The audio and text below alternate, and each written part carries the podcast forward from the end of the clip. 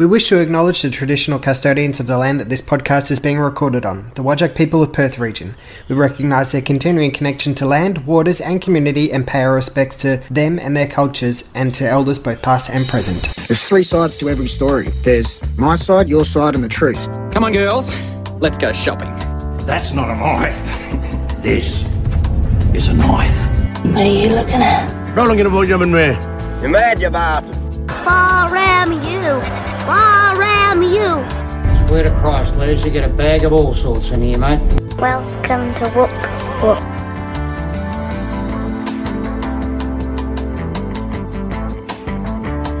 G'day and welcome to The Last New Wave. I'm Andrew Peirce, and this is the podcast that looks at the wide and varied landscape that is Australian cinema. On this episode, I'm joined by the director of Not Quite Hollywood, Mark Hartley. This film is getting a jam packed Blu ray release on Umbrella Entertainment. In fact, it's available right now on umbrellaentertainment.com.au. Head over there, purchase it. It is an essential Australian film and it fills in a heck of a lot of Australian history. Uh, you know, if, if there's one thing that um, really should kind of get your ears tingling is the interviews with uh, Brian Trenchard Smith and Quentin Tarantino on the uh, special features there. If you have seen the film, you already know that Tarantino features in it quite a bit. It's really interesting to hear what he has to say about Australian cinema. Um, but on top of that, there is a whole bunch of other guests that are in this this documentary, which came out way back in 2008 and is even more relevant now. Mark Hartley uh, spent a bit of time chatting to me about what went into making the film and also, um, you know, what the legacy of this film is as well, and who his uh, favorite uh, person that he was able to get into the uh, the, the, documentary and interview. Uh, you know, it's really interesting to hear what he has to say there. Before we jump into that interview, let's just rattle off what those extra features are.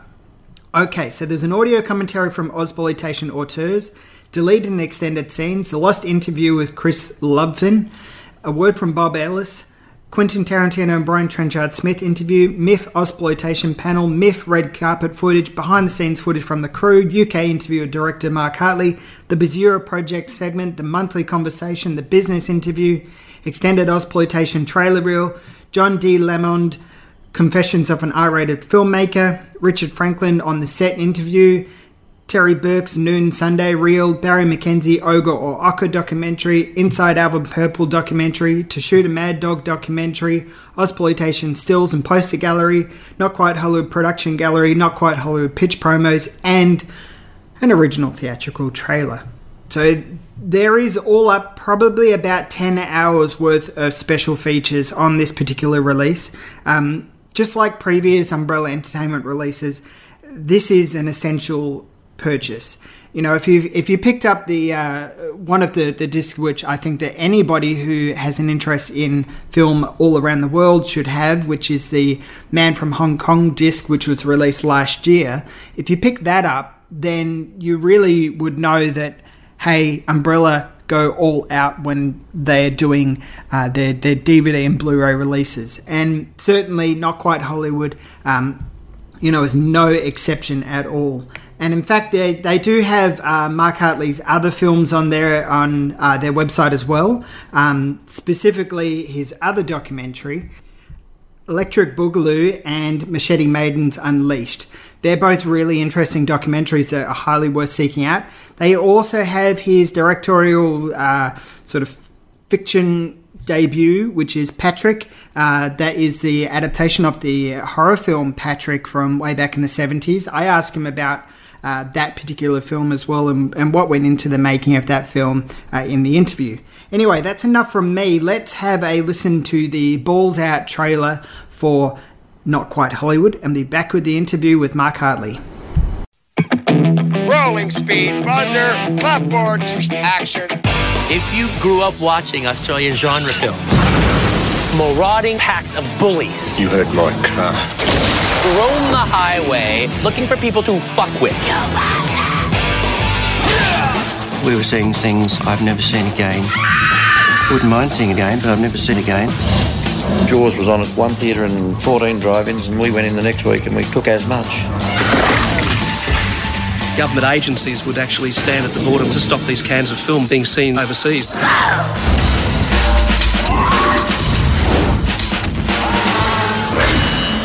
Want to put a shrimp on the barbie? Smutty. Lesbianism has always left a nasty taste in my mouth. Nudity was no issue because everybody wanted to be nude. You couldn't have seen more than what you got. Oh, outrageous! Can you think of a more absurd premise than the Mr. Whippy van being the instrument of evil? Nothing wrong with that. And they said, which part would you like to play? Judy, she's the only one who doesn't get killed while she's screwing. We actually had live ammunition fired at actors. They pronounced me dead. In America, we just call that insane.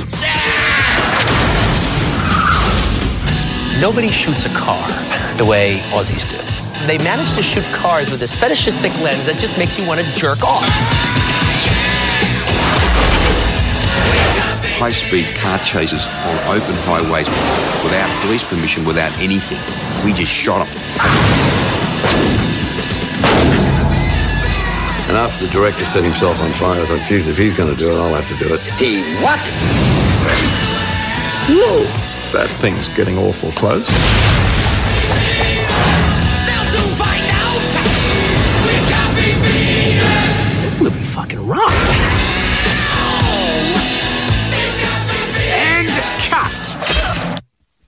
I imagine you're pretty busy as well with uh, the release of uh, this. Uh, you know, your your great film coming up as well, and on well re-release, I guess is the way of putting it uh, on Blu-ray.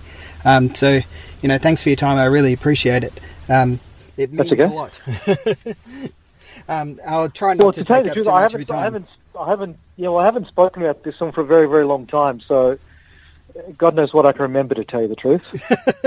Well, I, I'm going to uh, attempt to uh, at least uh, poke as much as uh, possible, and and uh, hopefully, um, you know, it'll conjure up a few things in your mind for sure. Um, fingers crossed, because it's a great film. I, I absolutely love it, and uh, certainly, you know, this is a an audio uh, interview that we're doing for a podcast, and the podcast is called The Last New Wave, and partly inspired by uh, David Stratton's book, The Last New Wave, which of course is about um, the films that essentially your film covers as well. And you know, I, I started this about a year and a half ago, and part of it was, uh, yeah, inspired. Uh, took took a while at least, to, but it was inspired by your film uh, in in a lot of ways, uh, in the sense that you know your film looks at Australian film in a certain era, and it's a you know really important era in Australian cinema because we, uh, you know, most prolific kind of uh, era that we've we've ever kind of had. Uh, certainly, uh, very varied and uh, extensive with a whole bunch of things. So, um, I at least want to start off by saying thank you for for making this film because.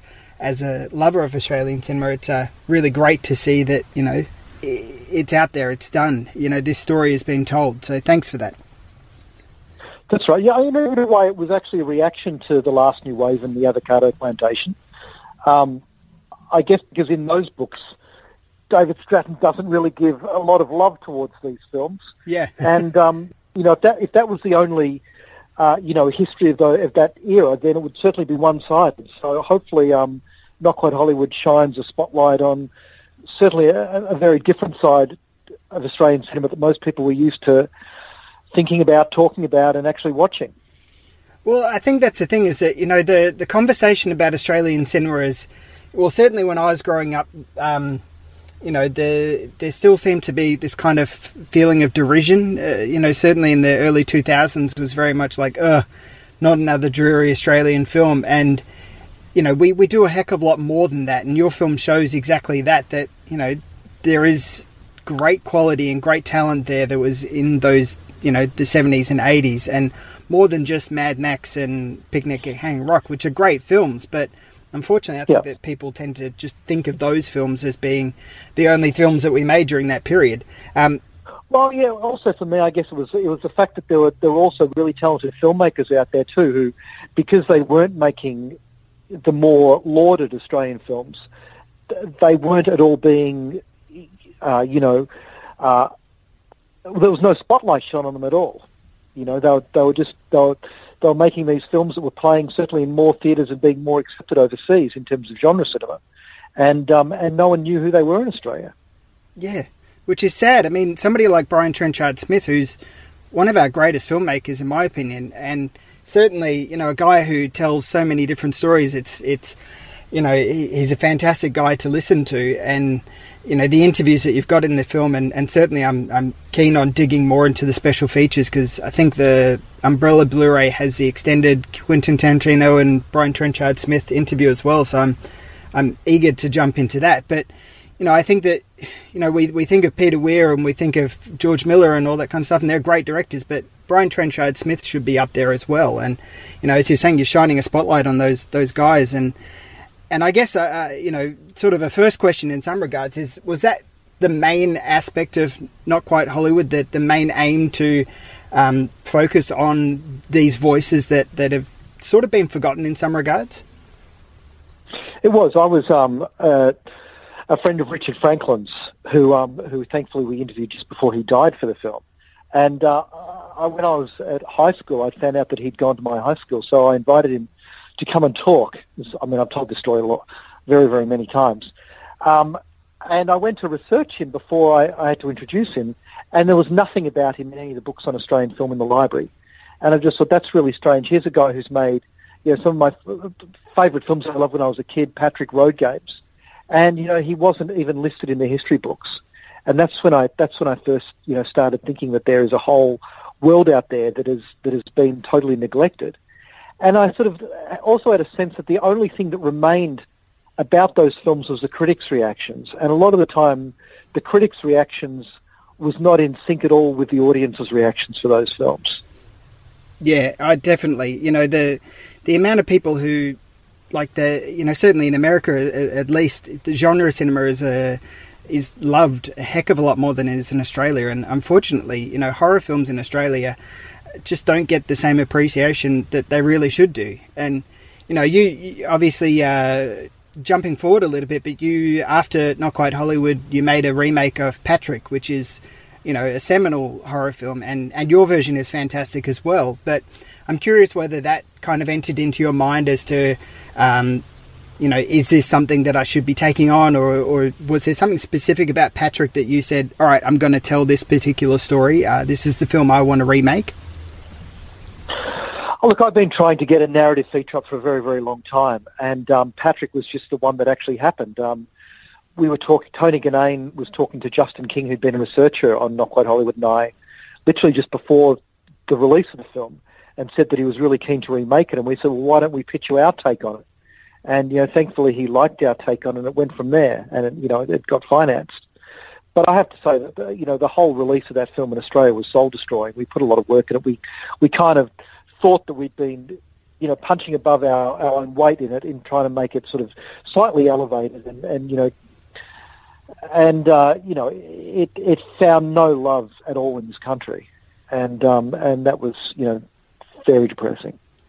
Well, I didn't mean to bring it down so quickly. no, no, not at all. No, yeah. I mean, look, it's just it's it's just what it's it's just you know it's how it is making genre films in Australia. You know, it's it's very diffi- difficult because um you know the exhibitors are so sure that audiences won't embrace them that you know there's no you know no one's willing to to take a gamble on them. Yeah, and I think, you know, with films like the Wolf Creek, obviously, which is a huge success, you'd think that, oh, great, that's going to spur a whole whole genre of Australian horror films. And, and unfortunately, your film, uh, The Loved Ones. Well, in a, in a way, it did. I mean, look, the, the bottom line is after, after um, you know, Not Quite Hollywood ends on this up note with Wolf Creek getting made and Undead and a whole films like that. And ultimately, you know, we, we hadn't been making genre films for a very long time. We started making them again. And, you know, we're still making them. You've seen, you know, Hounds of Love and um, Killing Ground released recently, so they're still getting made. Mm. But they're getting made very cheaply. And they're finding, you know, audiences overseas, and, and they're helping to get the filmmaker whose next film, but that's about the extent of it. They're not, you know, no, no one's no one's backing them to make you know a lot of money or, or find enthusiastic audiences, which is strange considering that the the American horror films are finding decent box office in Australia. Mm. I mean, it it's had a huge success internationally, which is just uh, it's crazy. And whether it's just simply because people are afraid of clowns or not, I'm not too sure. But it's it's nuts to see that specific film taking off where others haven't. And you know, Hounds of Love in Perth, at least where I where I live, had a great success here. And whether it's just because of the support for Ben, uh, who's a great filmmaker, or not, I'm not too sure. But it'd be nice to have seen that you know there was a, a greater support for somebody like him because I think that if there was an uh, an American cast, an American mind behind that film, it would have done even more, which is uh, which is sad. But um, you know, I think that well, that's what we thought. We, we honestly thought we were making Patrick, we thought, look, the difference between our genre film and a lot of the other genre films made in Australia is we've got a cast. Mm-hmm. You know, a lot of a lot of uh, Australian genre films, you know, low budget horror films, whatever at that time, you know, didn't have international people and. We had at least Charles and, and, and Rachel. And we thought that at least would find some, you know, kind of cachet in, in getting exhibitors excited about the film. But, uh, you know, even that didn't work. Yeah. So I honestly don't know what the solution is. Yeah, and I'm sure you probably get asked that a lot because, you know, having made a bunch of different films about different you know groups of, of cinema you know the uh, the Cannon films and stuff like that and of course australian cinema i'm sure that everybody looks to you as being like hey what's the answer? Do you have the solution to this? And and i can only imagine it's got to be a bit frustrating but um uh, you know I, uh, in some regards I, I, do wonder if the the role of a documentarian in australia uh, specifically for australian cinema um, you know, I think that we, we probably hold you in a lot of a higher regard because of the fact that, as you were saying before regarding Richard Franklin, that, um, you know, we didn't really document these things all that much. Um, so I guess the, the question I'm trying to get at is how did you, how do you find yourself as a documentary filmmaker and somebody who's who's essentially uh, forging the history books for, for Australian cinema and, and other cinema as well? How how have you found that as being a filmmaker? Well, I never sort of thought of myself as a documentary filmmaker at all. I mean, I I never wanted to be a documentary filmmaker. I just, you know, it was a story that I thought if I don't tell, no one will. Um, you know, I always wanted to be a narrative film. My background's music videos, and I think that you know you can certainly see more of a music video influence in Not Quite Hollywood than you can a, a document, like a stage documentary influence. Um, you know, look, the, the great thing for me in the you know the years past not quite Hollywood is seeing that at least those films now have been embraced. You know, people can actually find them, people can watch them, people aren't embarrassed by them, and those filmmakers have now, you know, um, cultivated a, a very loyal following because people have discovered those films. I mean, for me, that's that's that's the greatest thing that could have happened. I mean, thankfully, on the back of Not Quite Hollywood, there was retrospectives of those films at festivals all around the world, and um, you know, people aren't embarrassed by them anymore. Yeah. I think I think that's the key thing, and I I was reading a few interviews that you did around the time when the film came out, and that question had raised up was that were the filmmakers embarrassed of the films that they made at the time? And I saw that quite a bit in, in some of the interviews, and you handle it really well in the sense that no, they shouldn't be embarrassed because they made great films. So what have they got to be embarrassed about? You know, the the cinema stands up for itself, and and yeah, I think a lot of people were actually asking me, you know, was it hard to find people you know, to get your interviewees to talk about these films because they thought they would be embarrassed by them. And um, and as I said back then, I mean, the opposite was true. Uh, I think because the the cast and the directors, the filmmakers, the cinematographers, no one had really talked to them about these films, and they were all very fond of them because it was it was their their their learning ground. You know, if if Brian hadn't have made you know Turkey Shoot, we wouldn't have got BMX Bandits, etc. You know, so they were they were great training grounds for for everyone involved. So no one was embarrassed by them. I'm sure they all think that they could make better films now, and a lot of them have. Yeah, yeah, and certainly, you know, Brian's been. Uh, we keep on mentioning him, but specifically, I mean, he's he's continued working, and and now, of course, he's a, an author as well. He's released a book too, and all that kind of stuff. Yeah. So he's he's continued pushing forward, and and I do wonder, of course, uh, the name Quentin Tarantino comes up, but you know he's he was a big get for the the podcast, uh, not the podcast, the uh, the film. Um, I can imagine in the sense that you know he is a figurehead, he is a name that people latch onto and they know his films. Um, how important was it to have somebody like him to be able to say, "All right, this is a documentary about Australian cinema," uh, which you know you, the viewers are going to know very little about. But there's somebody in this film that you do know, and he's pretty passionate about them. How important was that? Look, initially we thought it was going to be really important in terms of raising the finance for the film, but it really didn't mean anything to the funding bodies in Australia. But subsequently it did overseas. So we managed to get a lot of pre-sales on the film based on Tarantino being in it. And we shot his interview long before the rest of it. I think we shot it three three years or so before we shot the rest of the film. Um, Tarantino was important to the film. I mean, just like I guess uh, John Landis is in, in Machete Maidens, is that I wanted an outsider to talk about these films so that we knew that they they had some influence outside of Australia. Mm-hmm. Because most people didn't know at all that these films had actually, you know, screened successfully all around the world. We didn't hear about that at all. And so it was great to have Tarantino there to sort of let people know that, you know, he was sitting in his video library watching these movies or he was going to his grind, his local grindhouse cinema or, or drive-in and seeing these films. And, um, yeah, that was, that was the, the main importance of having him in it. Yeah, I think uh, the benefit as well, like from a viewer at least, is that if people watch your film and then they go back and you know, there's there's obvious homages uh, and you know for in Kill Bill, in specifically as he, he mentions in regard to Patrick as well. Um, yeah, they, these films did have an influence. I mean, yeah, I mean in the film. I'm trying to think now. I think the Saw guys talk about Mad Max being an influence on Saw, and you know, and certainly Quentin played paid that tribute to um, to uh, to Patrick in Kill Bill. And before, I mean, we made Not Quite Hollywood, or we interviewed him before he'd made Death Proof, and certainly Death Proof is full of of nods to uh, to Australian car action. Mm. And then, of course, you know, you've got Django Unchained, where John Jarratt appears as well, and that's a you know that's a well, huge I think thing it's in itself. not to mention John Jarratt appearing in Django Unchained, which is you know one of the singular worst things I've ever seen on the screen, but.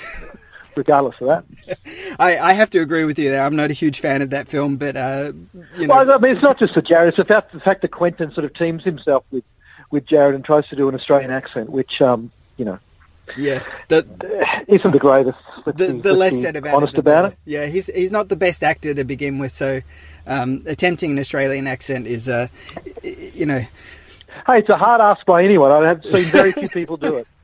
well, that's for You sure. You know, Robert Mitchum pulled it off, and that's pretty much you know pretty close to where it begins and ends. Yeah, yeah, definitely. Um, so one of the, the other aspects, I'm not sure if you're aware, but the FilmInk Uh, last year did a best films of the new millennium, and Not Quite Hollywood appeared in the top ten. It was number eight, uh, alongside some other great films, uh, Proposition, Animal Kingdom, uh, you know, a whole bunch of really fantastic Australian cinema. How how is it to feel like to have your film put aside those films? Uh, you know, it's it's a testament to a great film in itself, but uh, as a filmmaker, it's got to be even better to be like, you know, standing alongside the guys that I'm talking about.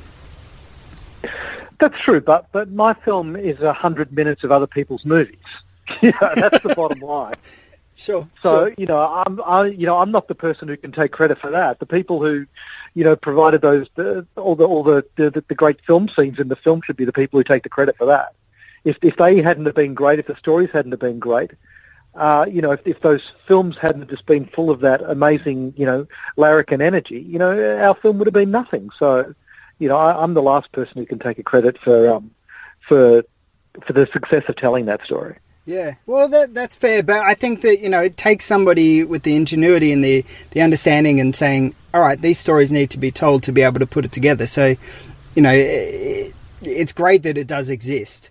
Now, as you're saying, you started off doing uh, music videos and stuff like that. Um, how do you find like a lot of Australian directors and, and producers and actors start off in, in that kind of the short film area and the, the music video area? How did you find that path from music videos to doing like the special feature stuff for DVDs and stuff like that to feature films? Oh, it was an easy jump. I mean, look, the, the, the documentary wasn't that difficult. I, I, you know, I kind of had a good sense of the story, so it, it wasn't really. The only trouble is we had so much material. But I mean, the good thing about Not Quite Hollywood is we, we were able to spend a long time cutting into that hundred minutes. Like you know, we spent a year doing it, and I that's a luxury I haven't had on the other two documentaries, and possibly they've suffered because of it. But when I did Patrick, I was using uh, you know the same DOP that I used on every single clip I ever made. We've been working together for 20 years by then, so it it, it wasn't a big leap. Uh, you know, it seemed on, on music videos it was about you know, telling well, not so much telling a story, but keeping the, the the clip engaging for three minutes, and with a narrative that was about keeping the film engaging for ninety minutes. So.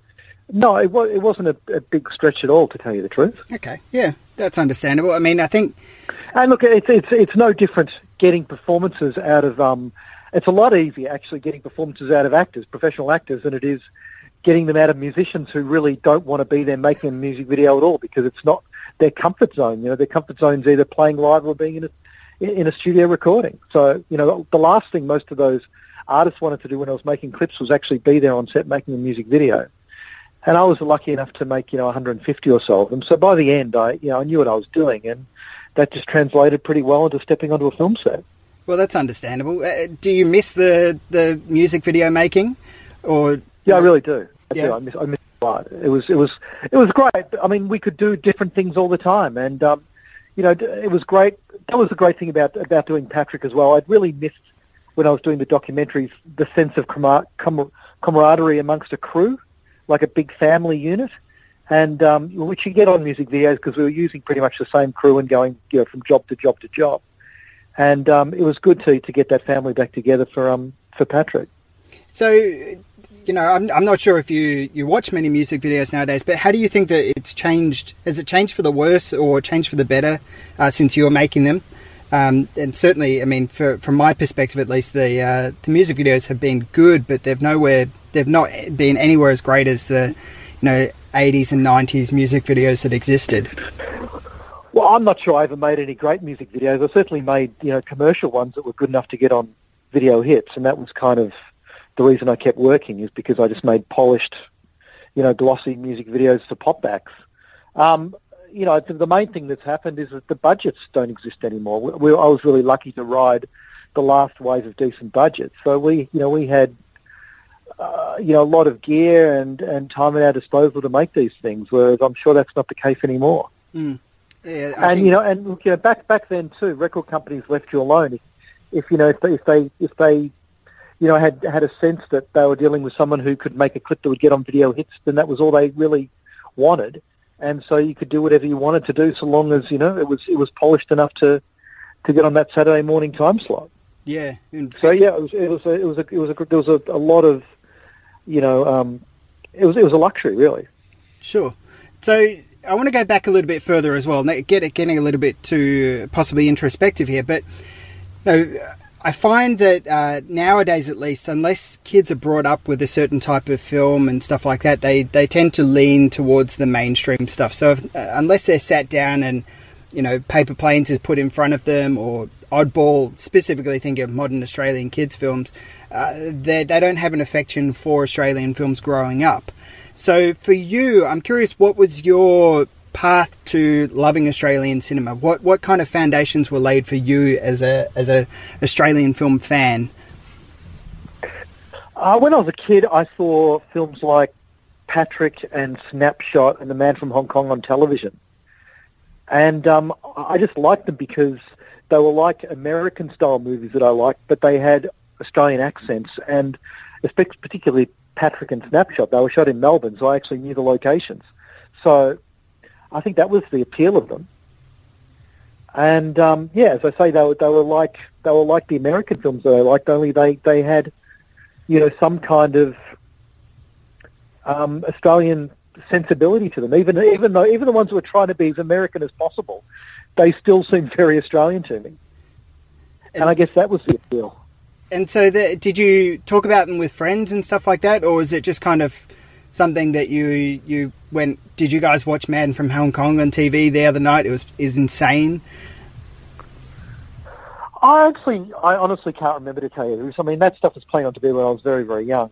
Um, when I was at film school, uh, I went to Swinburne. Um, I remember that, you know, I don't think anyone in our class would have seen The Man from Hong Kong. Um, yeah, yeah. Um, yeah, that's crazy. I mean, in the sense that you know it's a it's a great Australian film, and uh, you know one that any other country would be you know considered one of the best of the the, the lot, and um, yeah, I think it's it's crazy to hear that. You know, Yeah, but don't, don't forget. I mean, look before before I before I mean I was lucky to to hook up with Umbrella um, when they started thinking about releasing Australian films.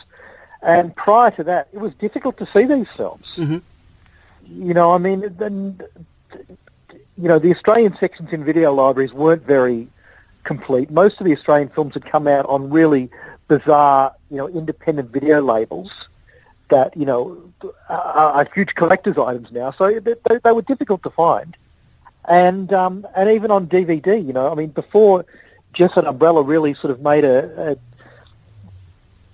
a, a um a firm decision to start releasing this stuff. No, no one could see it. I mean, when we worked on Long Weekend for Umbrella, I mean, no one had seen that widescreen since it had played it at cinema. I mean, it had, it had had a, a very sort of boutique VHS release. So finding these Australian films, I mean, it was easy to find Picnic Hanging Rock and easy to find Breaker Morant. But, I mean, some of these Australian films still haven't come out in any kind of format. Mm.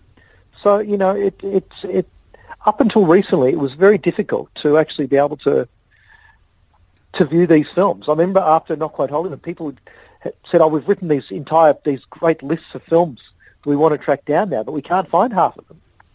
Yeah, I can. Well, I mean, I know when I first watched it as well, I I did exactly that.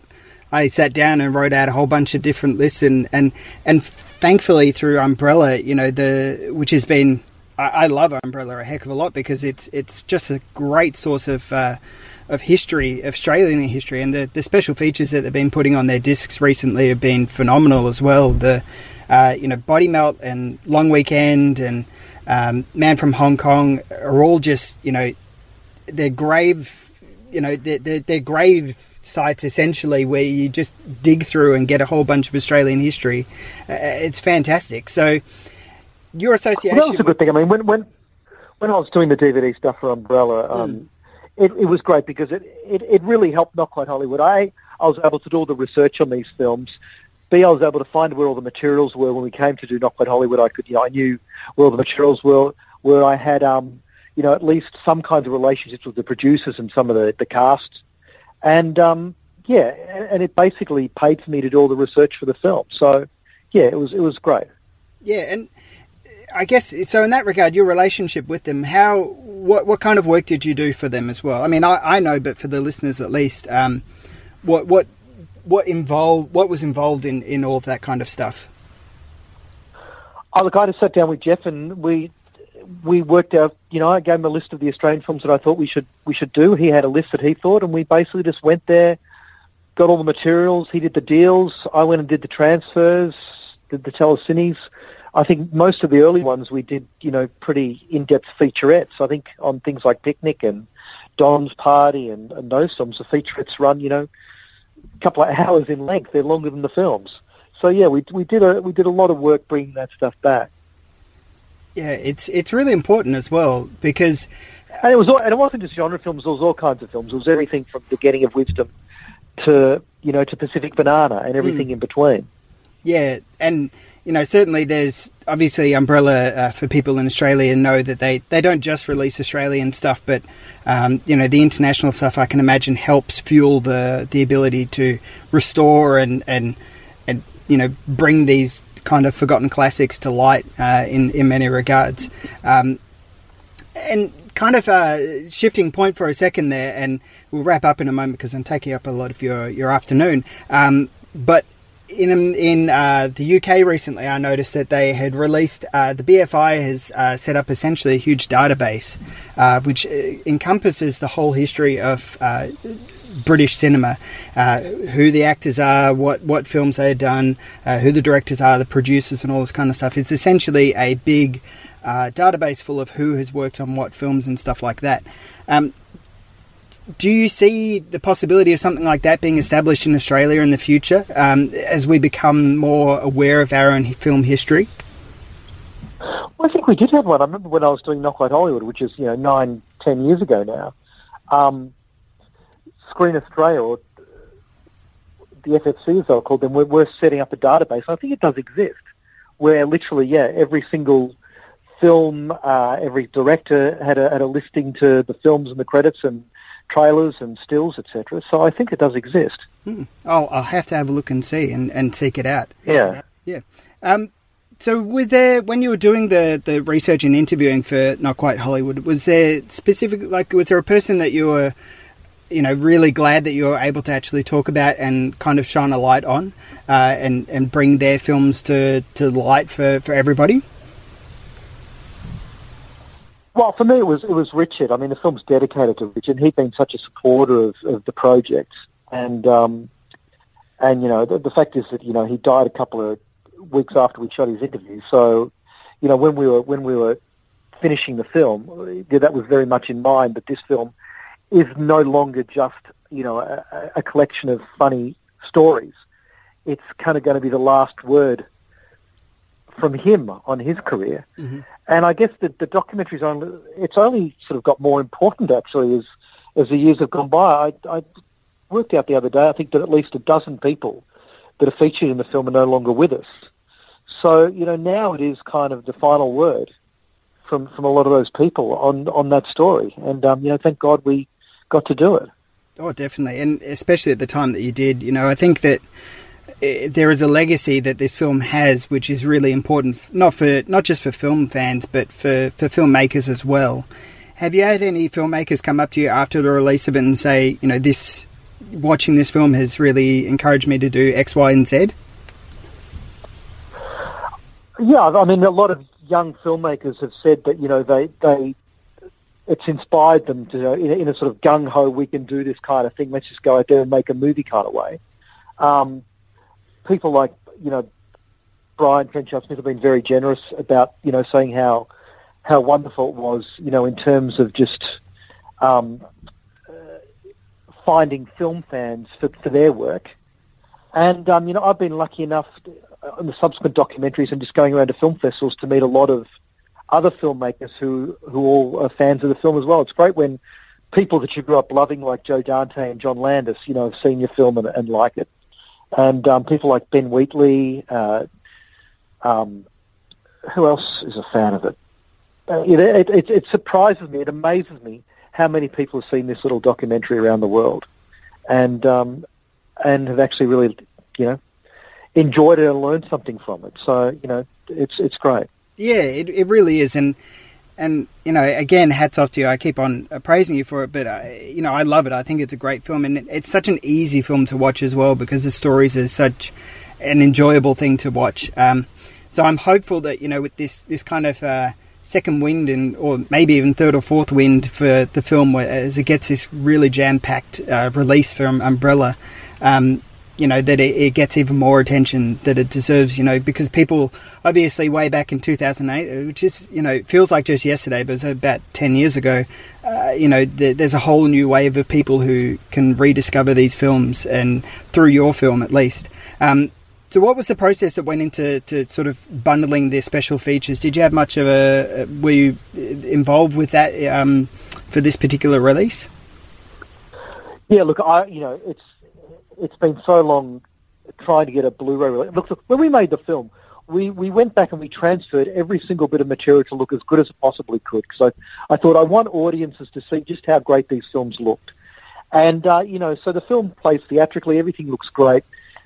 Uh, but I always thought, you know, Blu-ray's where people can see how great these films actually did look. And I think that, um, you know, I, I haven't seen Not Quite Hollywood for a little while. I saw it a couple of years ago at a Russian film festival, which was quite strange. But I thought it held up pretty well, and it hasn't dated that badly either. So, um, so it's great that finally people can see it in HD. Um, I had a massive extras that has been lying around. I just made sure that everything went on it because you know this is probably you know the last opportunity for any kind of you know home entertainment digital media. Who knows what the next format if there'll be another format. So throw everything at it and um, you know, once it's it's great just to have that release as you know a document of everything that exists about that film, basically. Mm. Oh, definitely. And you know, like the cost of it for what you get is insane. Like it's it's thirty five bucks, I think, um, and the amount of, of information and history that's that's in it is is nuts. Like it's a bargain. You you know elsewhere you'd be, be well, I think I think there's I, I think we ended up putting over ten hours of extras on this. That's not too bad. you, you say it like it's no big deal, but you know, ten hours is is you know, it's going to be fantastic. I'm I'm really eager to be sitting down and, and playing through all of that because it's there's so much information there. It's great. Well, look, there's been so much there's been so much goodwill towards that film that you know the last thing you want to do is disappoint people. So hopefully, no one will be disappointed by the package. Oh no, not at all. So what's coming up next for you then as a filmmaker? Because it's been a few years since your last documentary. Are you working on anything else? Um, because I can imagine. You oh, know, oh yeah, look, we've been work, we've been working on quite a few projects that you know are always you know two steps forward, one step back. So hopefully something will happen early next year. Great. Well, I'm certainly looking forward to whatever comes up next because the other two documentaries, which uh, are also out on Umbrella, and I highly recommend people seek them out, are, are also fantastic. And you know, for me, uh, you know, I have a keen interest in Australian cinema, but I you know the the stuff in Machete Maidens is fantastic and and certainly opened my eyes up to a whole different world as well. And uh, you know it's just like rabbit holes when you you watch these films because you you write all these other films down and you go I've got to seek that out. I've got to seek that out. Um, so in that regard, the last question, the question that I tend to ask everybody that comes on, um, is there one Australian film that you recommend everybody seeks out? And you know, it's obviously really difficult because your film is about more than just one Australian film. Um, but if there's one, uh, yeah, which one would it be? Um, look, I honestly think that the cream of the crop in Quite Hollywood. I mean, there's, there's there's some great films in there. The one that I always always I was always a big fan of was Road Games. I think Road Games is a great film. I mean, I think Road Games is just as great today as it was, you know, when it was made in you know 1981. So that's that's the one to seek out in terms of the films in Not Quite Hollywood for sure. And that's also and, a um, great release coming up, I think. Or it's already had a great release through Umbrella too. Yeah. Yeah, no, Umbrella released a, a Blu-ray of it, which, yeah, looks okay. um, yeah. They, they, yeah. They, they, yeah, it, there was a, a, bit of confusion in terms of the best materials, but no, I mean, look, it's great to be able to see it in HD. The other film that I really love um, which isn't in Quite Hollywood, is, is Spotswood. I really, really love Spotswood. Oh, yeah. So that's the other sort of sort of undiscovered gem, I think, in Australian cinema. And The Money Movers is the other one. They're, they're the three kind of films that I point people in the direction of. Yeah. I remember watching Spotswood as a kid because you know the cast on it i didn't know who they were and i thought there was a an american film and i put it on and was like oh wow this is actually australian and loved it as a kid and you know, it's a film I really need to rewatch because uh, I, I, thoroughly enjoyed it back then, and I'm certain that I would. Uh, yeah, it's, it's just a really, really gentle, Ealing style film. It you know very much plays like the Titfield Thunderbolt or someone like you know, a film like that. And certainly, Money Movers is great too. Money Movers is just um, you know it's it's just a kick in the guts, and uh, you know certainly without Money Movers there would be no films like like Animal Kingdom, etc. Sure, I haven't seen that one, so I need to seek it out. Um, you've given me some homework to do, so thank you very much. well, pleasure. Thank you, Mark. I really appreciate your time. I, I you know, it's been fantastic talking about your film, and certainly, uh, you know, this will be going up sometime next week, and, and everybody needs to keep an eye on Umbrella Entertainment's website and uh, pick up Not Quite Hollywood when it hits Blu-ray because it's uh, it's going to be another essential release from them for sure. That was Mark Hartley, the director of Not Quite Hollywood, and of course Patrick and Electric Boogaloo and Machete Maidens Unleashed. All are films that you need to seek out. Uh, and certainly, if you if you're interested in Not Quite Hollywood and you thought that it was a really interesting film, then seek out Electric Boogaloo and Machete Maidens Unleashed. Uh, Unleashed. Electric Boogaloo tells the story of Cannon Films, so it's certainly uh, really fascinating sort of international look at that particular company. And then Machete Maidens Unleashed uh, tells basically the story of Filipino cinema. It's really fascinating. And I tell you what, the first time that I watched it, it really opened my eyes to an aspect of the world that I didn't know existed. And it's a bit like uh, people who watch Not Quite Hollywood, they watch it and go, wow, I had no idea that these films were out there. And they go and seek them out. And Umbrella Entertainment does a great job in making it possible for people to seek these films out. So that's umbrellaent.com.au for their website. Go and pick up Not Quite Hollywood. It's a fantastic documentary. I highly recommend it. Head over to our website, AB Film Review, to listen to other episodes of this show, The Last New Wave, as well as shows of our uh, main show, which is AB Film Review, where myself and my wife Bernadette discuss the latest films that are out there in the world at large. And also follow us on social media, AB Film Review on both Facebook and on Twitter. You can also head over to patreon.com forward slash AB Film Review and throw us a dollar or two. Just helps us keep the website going. Uh, no pressure at all. Um, if you like what we do as well, you can also head over to followingfilms.com to listen to other shows a bit like us, uh, like Following Films, which uh, Chris Maynard is the host of, and he interviews pretty much everybody and anybody who is working in films in America. And also True Bromance Film Podcast, where if you like the casual banter of AB Film Review, then you might like uh, the casual banter on True Bromance that's really about it from me. I really appreciate you having listened to this show. Uh, it's fantastic to be able to sit down with people like Mark Hartley to discuss their film. So, you know, please keep on tuning in. It, it really uh, helps uh, push both this show as well as Australian cinema. And in that regard, keep on watching Australian cinema. This has been The Last New Wave. I've been Andrew Peirce. I'll see you on the next episode.